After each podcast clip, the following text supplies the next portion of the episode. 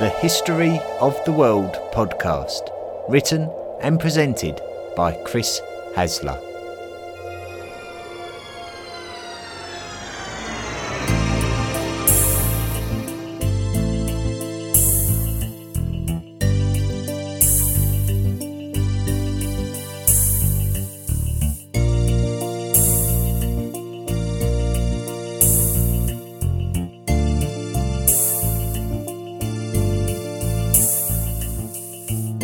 Mark Pimenta, the host of the Warlords of History podcast, focused on intriguing warriors and leaders, ancient and medieval, that were titans during their respective ages, where, over several episodes, we'll review each of their lifetimes and actions, but also take this further by exploring the surrounding environmental and political conditions, their motivations for taking on the mantle of war. We'll cover what they did, how they did it, and finally, what their legacy was beyond their demise. If any of this interests you, join me as we dive into each of their lifetimes, their worlds, in the Warlords of History podcast. Volume 3 The Classical World. Episode 73 The Zapotecs. The last time that we were in this area of the world was during Volume 2, in particularly episode 31. This is when we spoke about the Olmec culture who occupied the lands of the southeast of the modern country of Mexico around 3,000 years ago.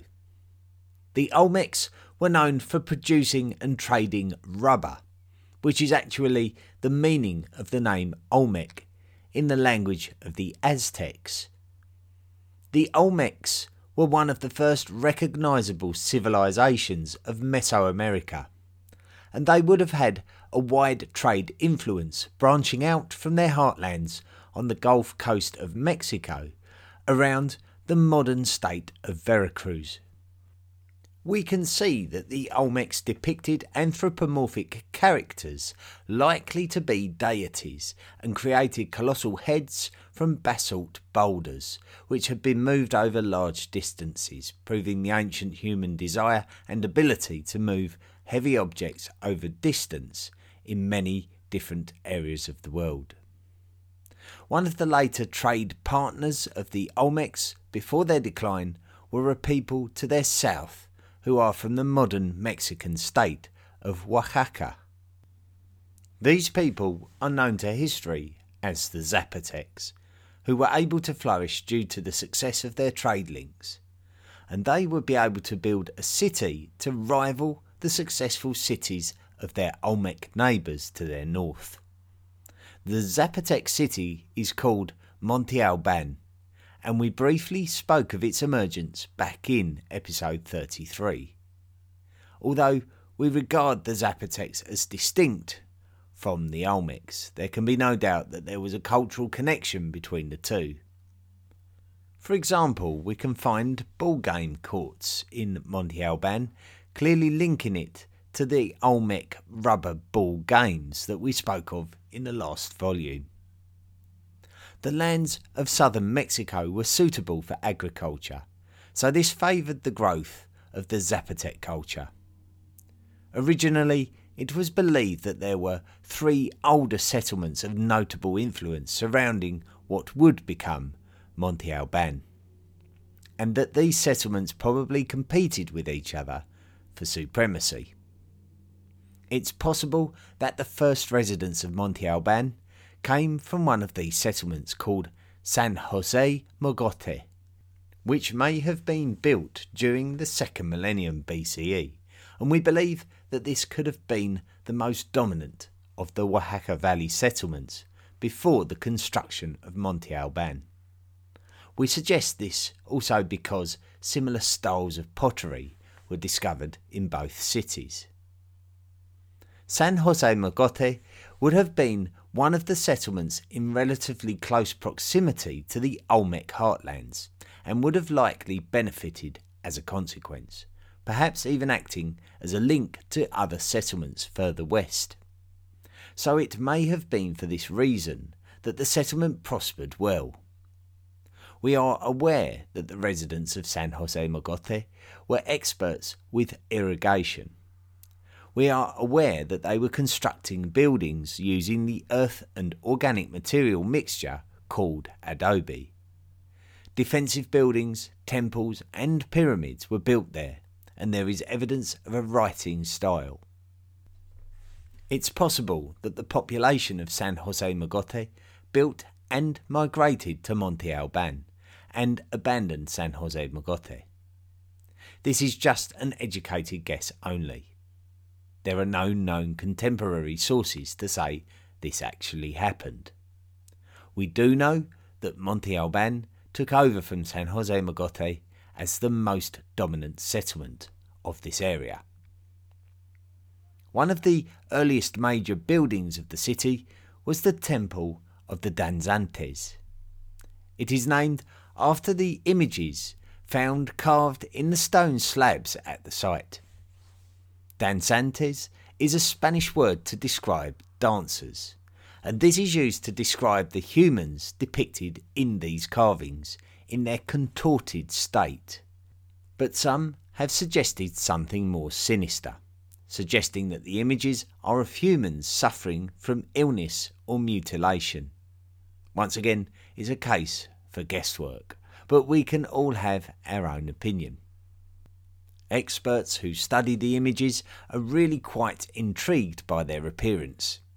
The images aren't unlike the artistic style of the Olmecs, and aren't unlike similar images found at the earlier site of San Jose Mogote.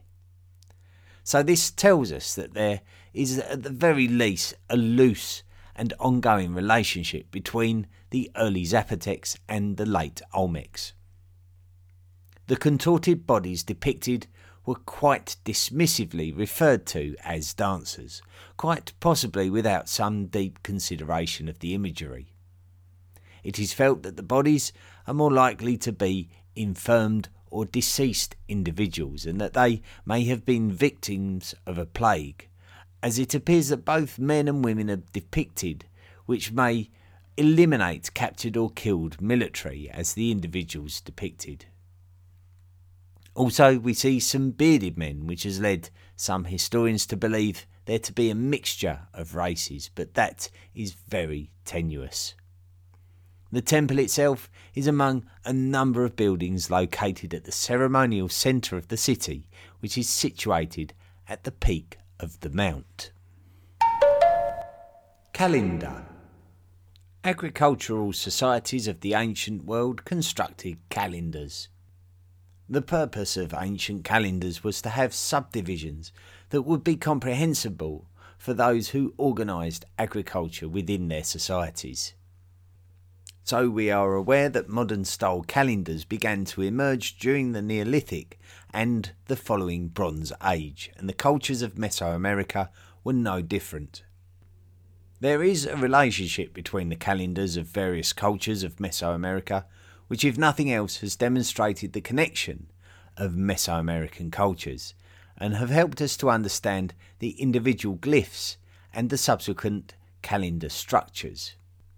So the early Zapotecs certainly did have a calendar, and there are aspects of the calendar that relate to the Olmec calendar and subsequent future pre Columbian calendars of Mesoamerica.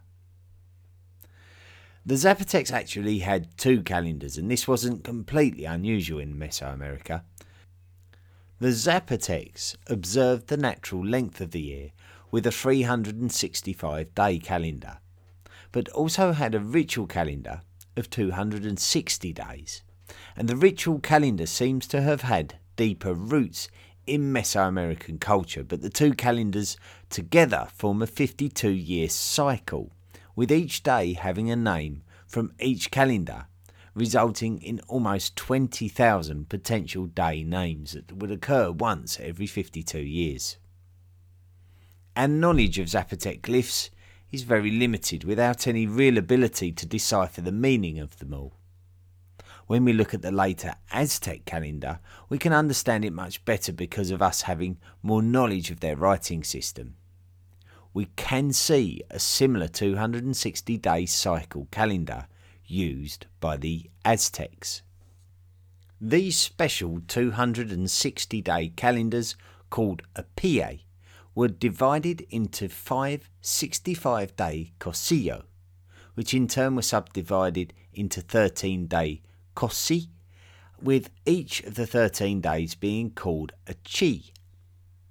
Some of the day names in the Aztec calendar are named after animals that were not native of Aztec lands, but they were native of Zapotec lands, which has led historians to believe that the Aztec calendar evolved from a Zapotec ancestor.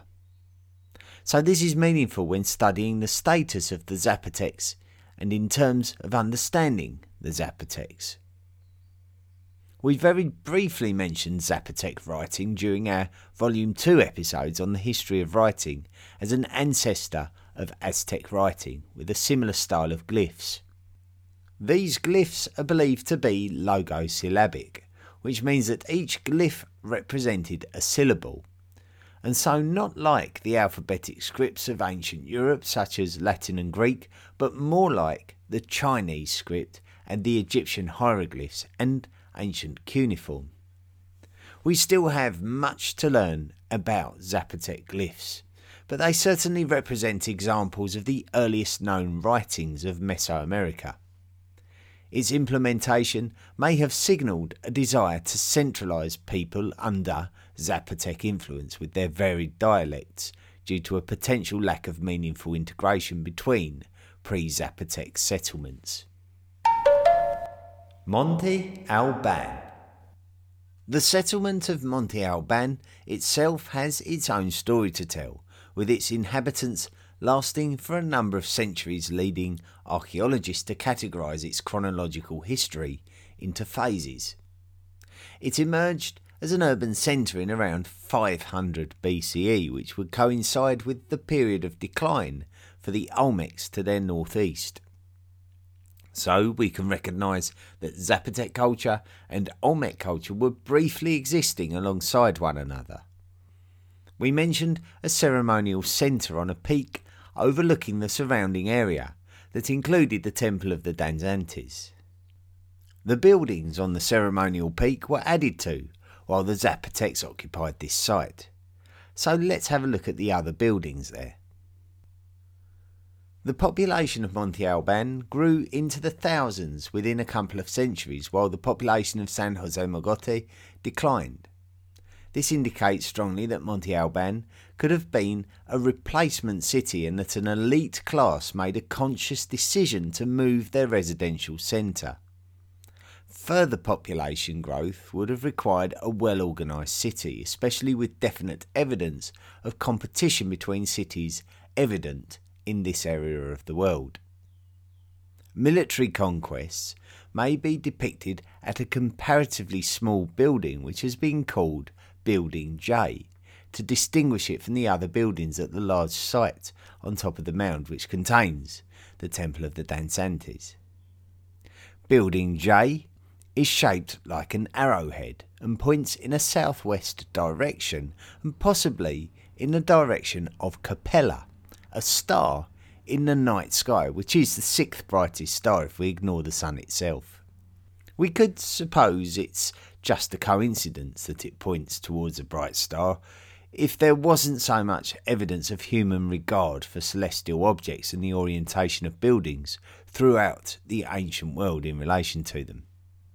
The images at Building J seem to depict upside down heads, who may represent defeated kings. We can also find a ball game court which shows a progression of the Olmec rubber ball game. We shouldn't be in any way surprised to find this as a feature of most pre Columbian Mesoamerican cultures. The Zapotec ball game may have had its own set of distinct rules, though, as we can recognise differences in ball courts depending on the time of existence and the place and culture that it belonged to. Another aspect of ancient life that we can see appearing in respect to certain cultures of the ancient world is ancestor worship. We suspect that the Zapotecs of Monte Alban were observing ancestor worship because there are a set of underground tombs at the Monte Alban site that appeared to have been frequently reopened. The chambers of these tombs were highly decorated, demonstrating the importance of these particular tombs. All of these buildings were to be found on the constructed plateau called the main plaza, and it is thought to have been a place for the Zapotec elite.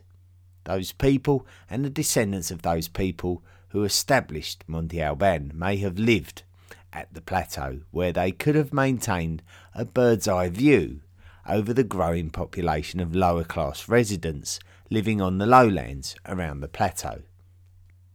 We recognise that the Olmecs were probably conducting human sacrifices, and we expect that the Zapotecs were also doing the same, with there being evidence of altars that historians suspect were being used for human sacrifices at the main plaza. Zapotec people would have not been confined to Monte Alban, however. There were many settlements that historians have recognised as Zapotec settlements, but they have also been divided into distinct groups. So, for example, the Valley Zapotecs existed in the valley of the Oaxaca River, and the Sierra Zapotecs came from the highlands to the north.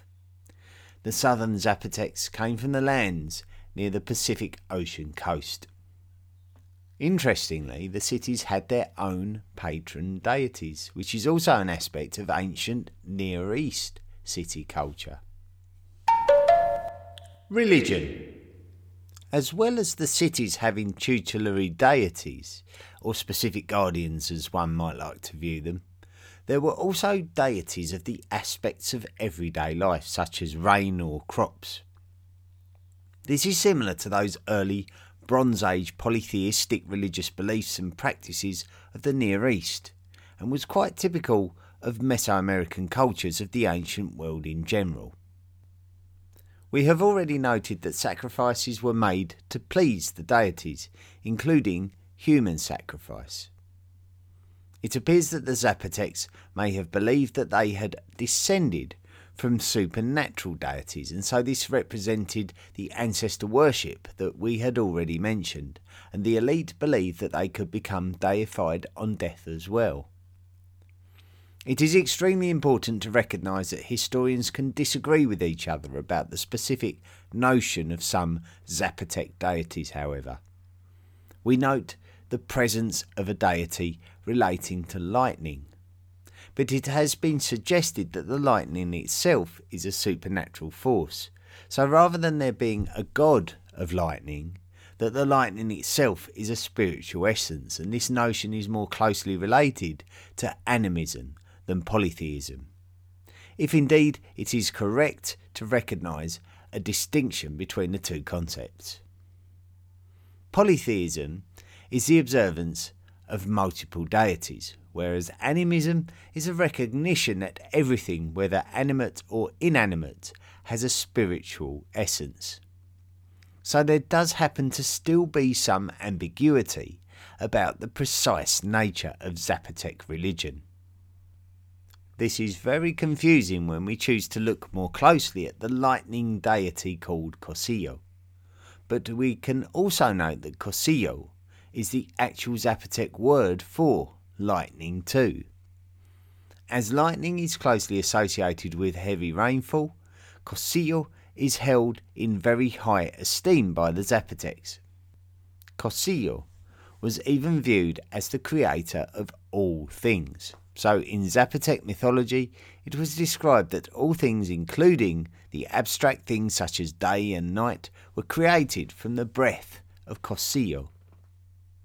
The fact that Cosillo breathes points us towards the concept of an actual deity as opposed to a spiritual essence.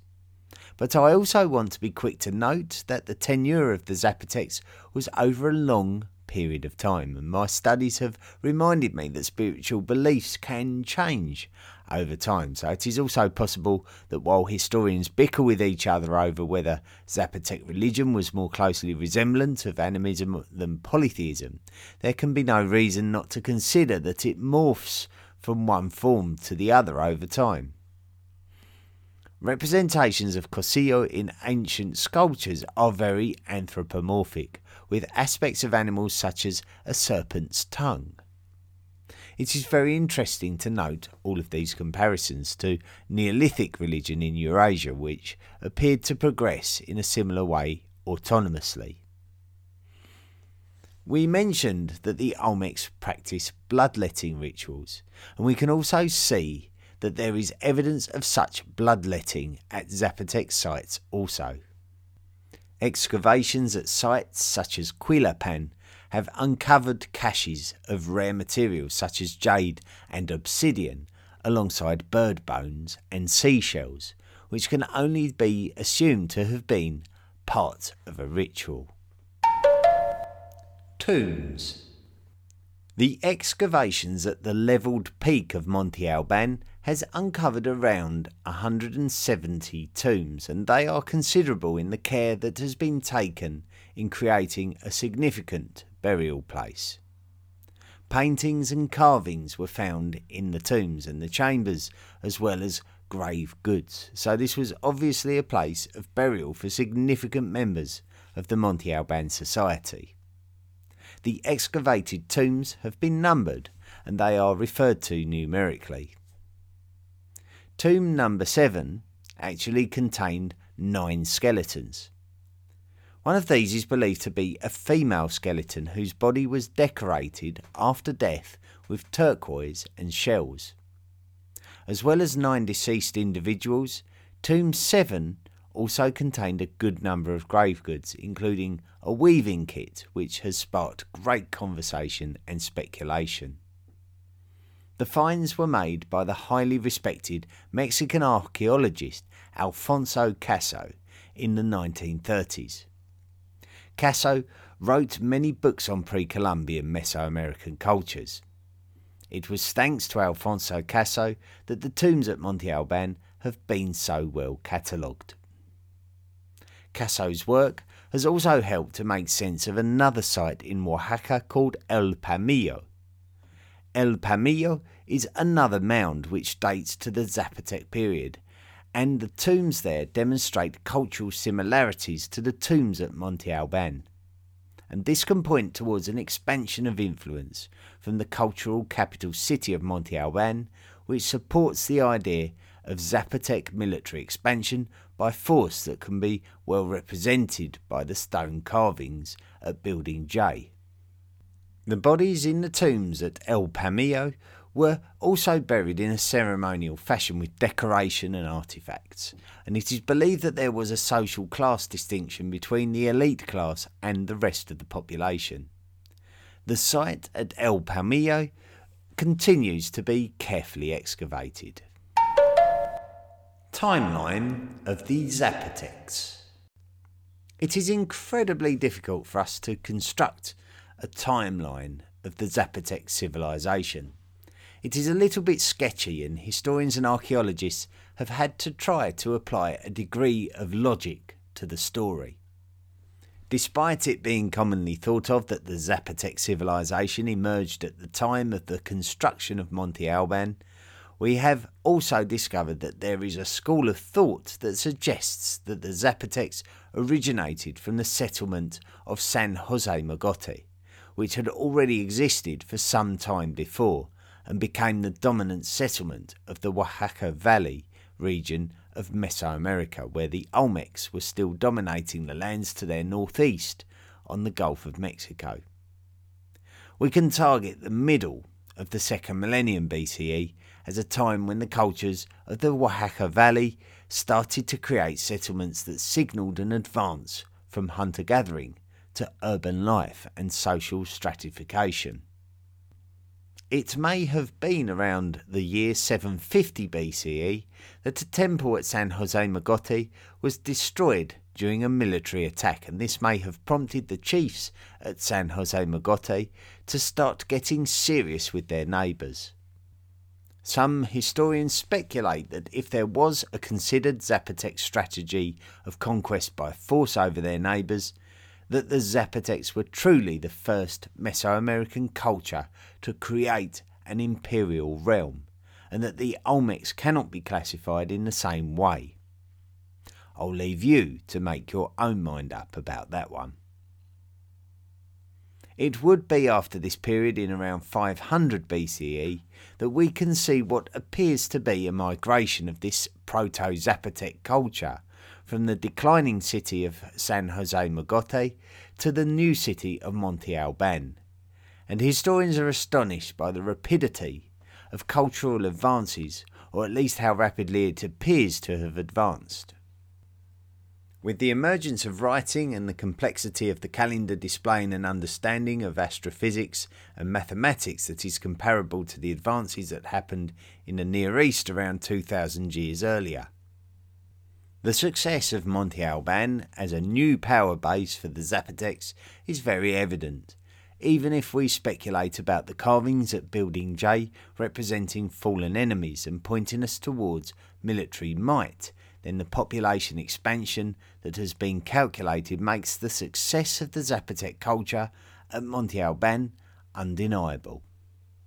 Within a couple of hundred years from 500 BCE, the population of Monte Alban was around 5,000, and within another 500 years it rose again to around 17,000 people.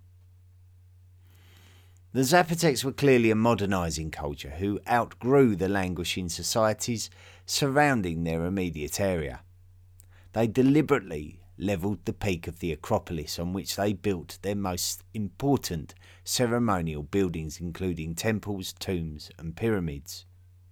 At the beginning of the first millennium, it would be the largest city in Mesoamerica and would extend its trade links to a wide area from the earliest Mayan societies to the east to the important emerging city of Teotihuacan to the north. The study of the ancient village of San Martin Tilcajete in the Oaxaca Valley is very interesting and a great indication of how guesswork has been key in piecing together the historical timeline of the ancient Zapotecs, as although San Martin Tilcajete is recognised as an ancient Zapotec village, it is believed to have incurred the wrath of Monte Alban as it directly rivalled the oppressive nature of Monte Alban by attempting to create its own sphere of influence. Charles C. Mann, in his book 1491, has stated that the Zapotecs of Monte Alban sacked San Martin Tilcajete in 375 BCE and in 120 BCE, and therefore bringing it under Monte Alban rule. But this is not universally agreed. We can feel confident that the Zapotecs of Monte Alban were the dominant culture of southern Mexican lands going into the first millennium and would exist somewhat unchallenged for some centuries. As the years of the first millennium rolled by, a number of culturally linked city states emerged in the lands of the Yucatan Peninsula and the modern day countries of Belize and Guatemala. These would be the earliest Mayan cultures, who we will explore in episode 75. To the north, a greater city emerged at Teotihuacan, which is in close proximity to the modern city of Mexico City. We will take a closer look at Teotihuacan in episode 74. Relationships between the Zapotecs and the Mayans and the settlement of Teotihuacan were quite healthy initially. The one culture that did give the Zapotecs the most problems during the early first millennium were the Mixtecs, who were actually closely related ethnically to the Zapotecs and were closely located in the west of the modern Mexican state of Oaxaca, but the Zapotecs were too powerful to allow the Mixtecs to cause them any significant threat. Zapotec ethnicity, culture, and language can still be found in Mexico to this very day. So we could continue the story of Zapotec culture beyond the decline of the Zapotecs during the first millennium. Certainly, there was conflict between the Zapotecs and the Mixtecs right through the second millennium, even after the iconic arrival of the European Christopher Columbus in the Americas at the end of the 15th century. The decline of the Classical Age Imperial Zapotecs is normally considered to be the decline of Monte Alban. The decline of Monte Alban towards the end of the first millennium is very mysterious. What we can understand about the later centuries of the first millennium is that the Mayan civilization had become quite powerful and influential, and the Toltecs had started to emerge as an entity from the area that had been previously dominated by the city of Teotihuacan, and this might have put pressures on the amount of influence that the Zapotecs would have on their local area and it has been speculated that the elite class of the Zapotecs at Monte Alban may have fragmented, with some deciding to set up their own autonomous settlements. So the internal differences, coupled with the rise of neighbouring cultures, turned the Zapotecs from an imperial entity to a bunch of culturally linked villages. The site of Mitla emerged as a religious settlement of the Zapotecs. But after the decline of the secular capital at Monte Alban, Mitla would become a centre of Zapotec culture, but Zapotec influence was not dominant, and even the Mixtecs had outgrown the Zapotec culture and to some degree had subjugated them. In fact, as we venture forward to discuss the city of Teotihuacan, and then further on in Volume 4 when we introduce the city of Tenochtitlan, which would become the Aztec capital, we can see the presence of Zapotec and Mixtec ethnic groups and cultural artisanry. So, although the Zapotec Empire declined, the Zapotec culture survived, and around half a million Zapotec peoples still live in Mexico to this very day.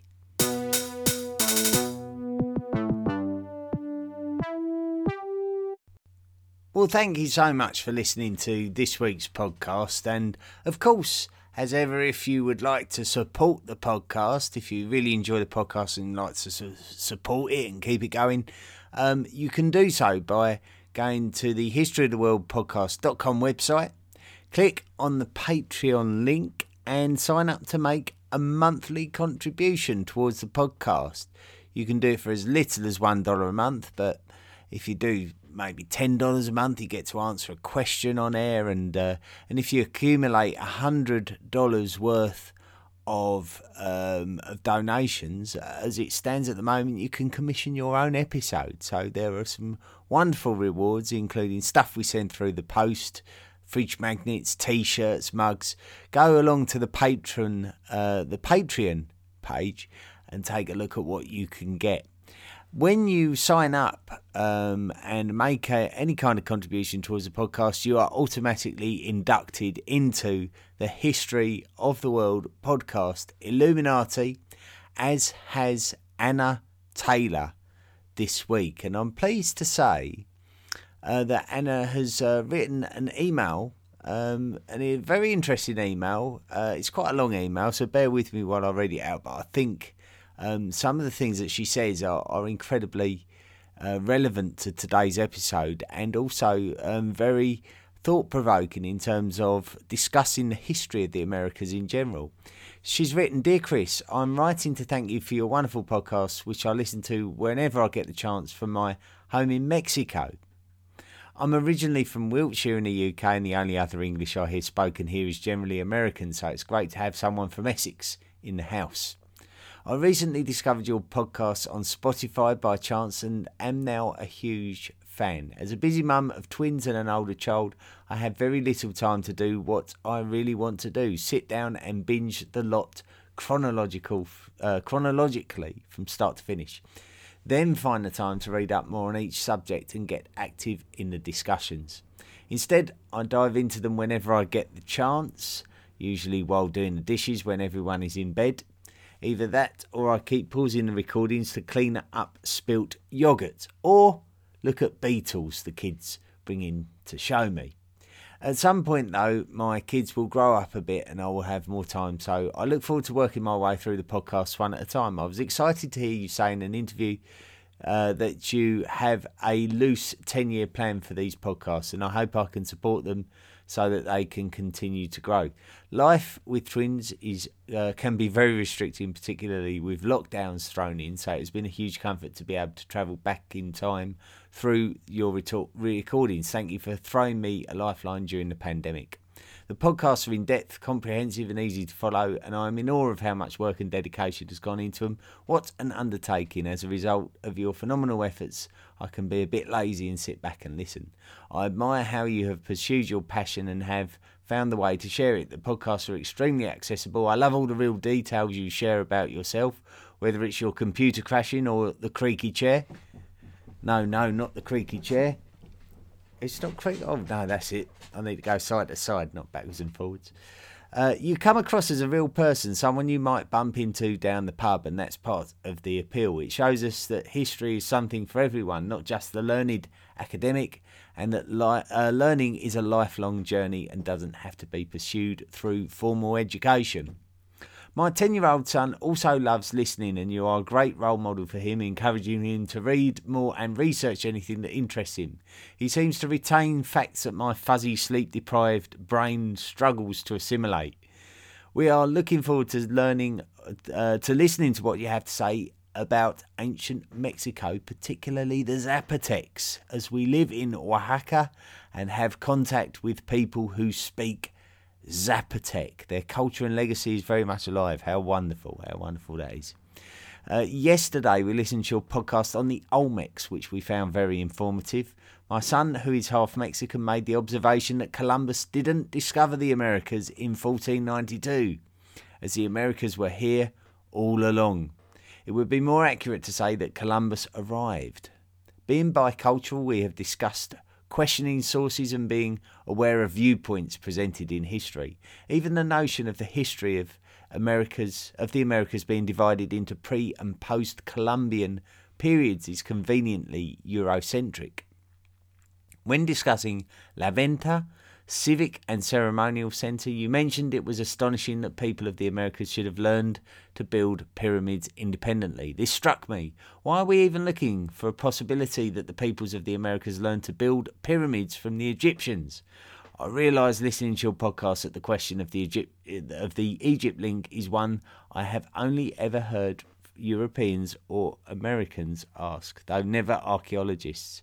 We don't say, isn't it astonishing that stratified cities or agriculture emerged independently in different parts of the world? So why is it hard? Uh, why is it so hard to imagine that human beings are capable of coming up with similar, uh, though different, solutions to building a monumental structure in another part of the world? Does the fact that they did not reveal more about what human beings have in common? All this got me thinking about whose perspective we are viewing history from. I remember discussing the Egyptian pyramids without an uh, with an archaeologic. Here we go. Uh, let's try that again. I remember discussing the the Egyptian pyramids with an archaeologist guide in La Venta, or possibly Palenque.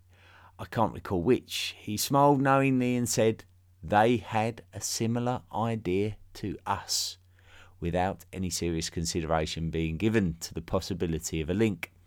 Thank you for waking up a part of my brain that has been dormant for a few years and providing interesting discussion topics in our home. We look forward to continuing our journey in time across the world through your podcasts. Anna Taylor. Uh, Anna, one of the best emails that I've probably uh, ever read, I think, that has been sent through to me. And um, I think particularly uh, the point about um, referring to America as um, pre Columbian um, is uh, yes, it certainly is a nod to um, when Christopher Columbus discovered the Americas and how European culture changed the Americas forever, and rather sadly um, supplanted many of the indigenous cultures of the Americas. But let's not forget, this happened um, pretty much in every non European continent in the world. Um, however, um, obviously the Americas was so um, detached from other from from Eurasian culture, let's say. So, but I mean, in terms of um, the significance of the event of the Americas, um, yes, certainly.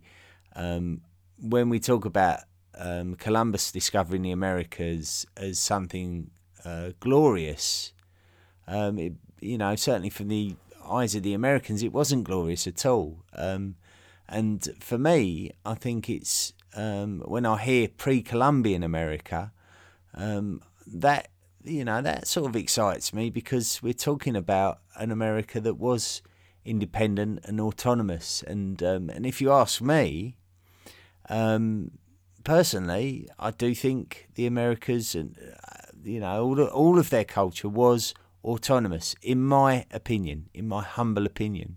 But of course, I'm just a humble podcaster um, attempting to uh, put forward all points of view for discussion. And so I'm so thrilled, Anna, that you are discussing these things in your household as you should be and formulating your own opinion, which is just as valuable as mine or anyone else's, uh, as is your son's, who's going to uh, ultimately inherit all of this knowledge and discussion from us. So, um, what a wonderful email and uh, what a fascinating discussion point, um, I must admit.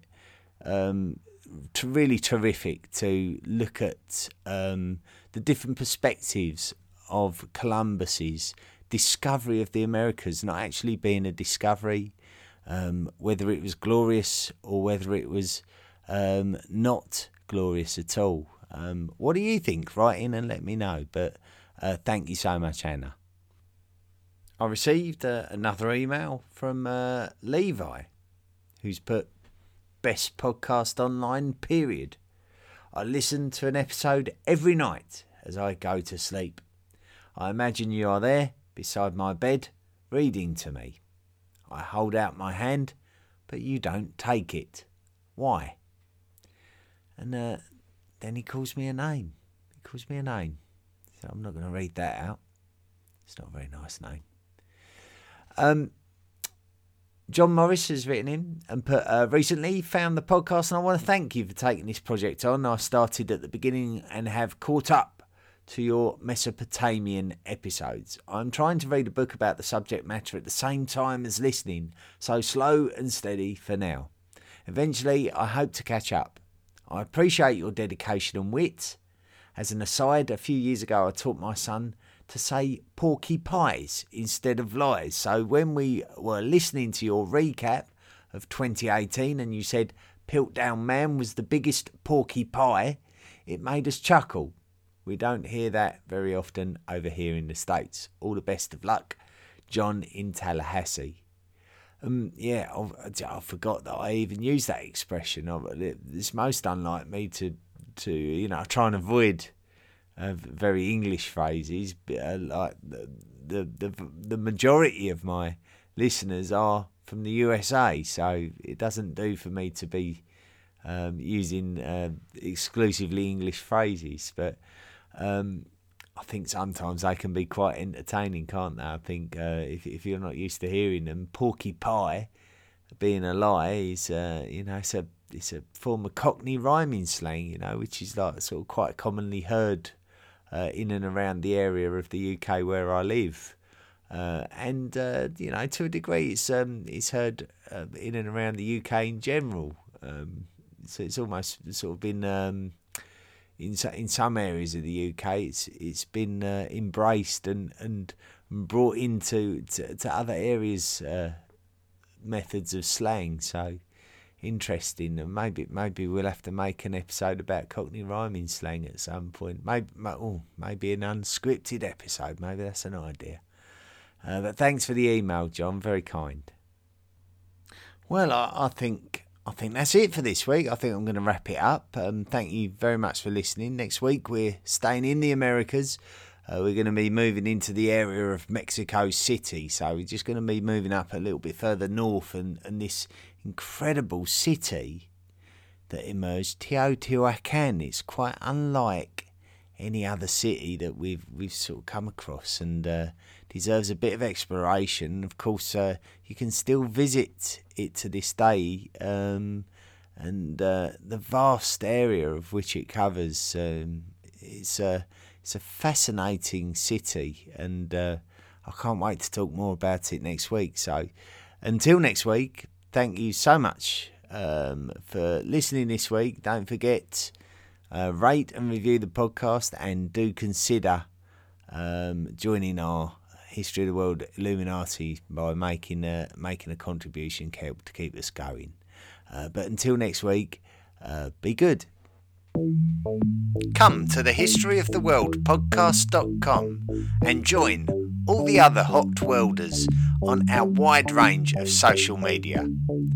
Why not support the podcast by clicking the Patreon link or buying me a book and becoming a lifelong member of the History of the World podcast Illuminati? Drop me a line at historyoftheworldpodcast at mail.com and let me know what you thought of this week's episode. See you next time.